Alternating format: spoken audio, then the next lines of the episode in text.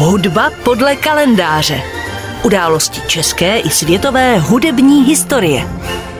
Dnes si v hudbě podle kalendáře připomeneme jednoho z nejvýraznějších a nejzajímavějších autorů české i evropské hudby přelomu 18. a 19. století, a sice Jana Ladislava Dusíka.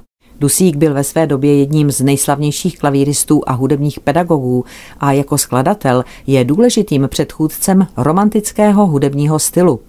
Celý život zůstal věrný klavíru, zasloužil se o další technické zdokonalování a rozvoj nástroje a klavíru věnoval i většinu svých kompozic. Z více než 300 skladeb je převážná většina právě pro solový klavír anebo koncertantní klavír s doprovodem melodických nástrojů. A my si tohoto skladatele připomínáme právě dnes proto, že od jeho úmrtí 20. března 1812 je to letos rovných 210 let. Jan Ladislav Dusík se narodil 12. února 1760 v Čáslavi a první hudební vzdělání dostal od svého otce, vynikajícího hudebníka a učitele, který působil v Čáslavi jako varhaník. Na jeho hudebním vzdělání měla výrazný podíl ovšem i jeho matka, která zase byla pro změnu výtečnou harfenistkou.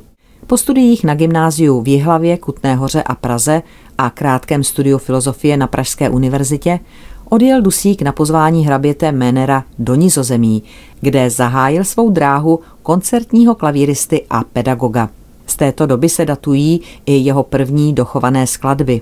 V roce 1783 se Dusík setkal v Hamburku s Karlem Filipem Emanuelem Bachem a tímto rokem začala také jeho hvězdná kariéra jako klavírního virtuóza.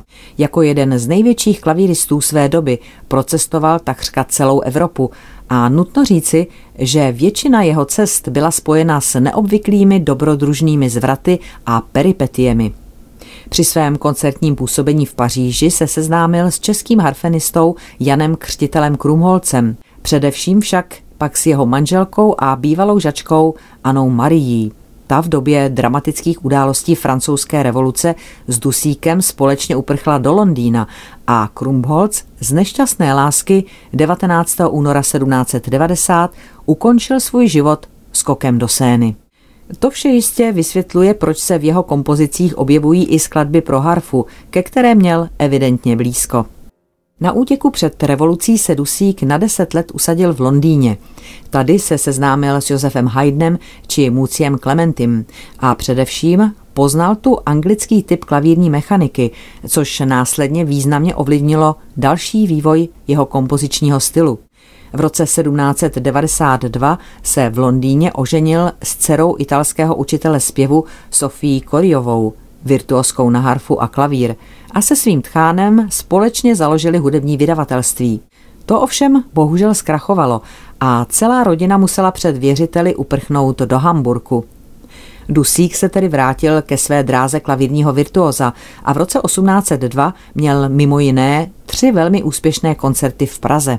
Poté vstoupil do služeb pruského prince Ludvíka Ferdinanda v Magdeburku a po jeho smrti v bitvě s Napoleonovým předvojem 10. října 1806 u Záfeldu se roku 1807 vrátil do Paříže, kde přijal místo domácího učitele hudby a pořadatele koncertů u knížete Talleyranda. Dusíkův poslední veřejný koncert se konal v říjnu roku 1810. V té době už byl Dusík vážně nemocný. Nezdravý životní styl a deprese ukončili předčasně jeho život v pouhých 52 letech. Jak už víme, zemřel 20. března 1812. Jak už jsem říkala, Dusík se ve své skladatelské tvorbě věnoval téměř výhradně svému nástroji, klavíru, a ostatním žánrům se věnoval spíše sporadicky. Zajímavá je ovšem například jeho opera Uvězněná na Špilberku.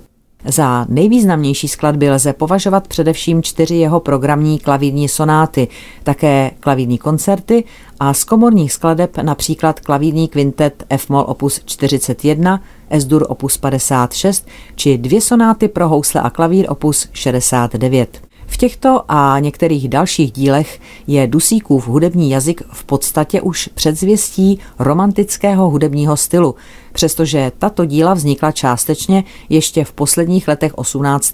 a v prvním desetiletí 19. století, tedy v období klasicismu.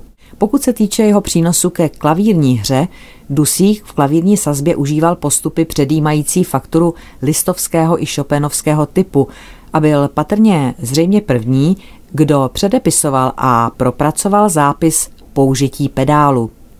Dusík byl také prvním klavíristou, u něhož je doloženo, že hrál bokem k obecenstvu, nikoli čelem či zády k němu, jak bylo do té doby zvykem.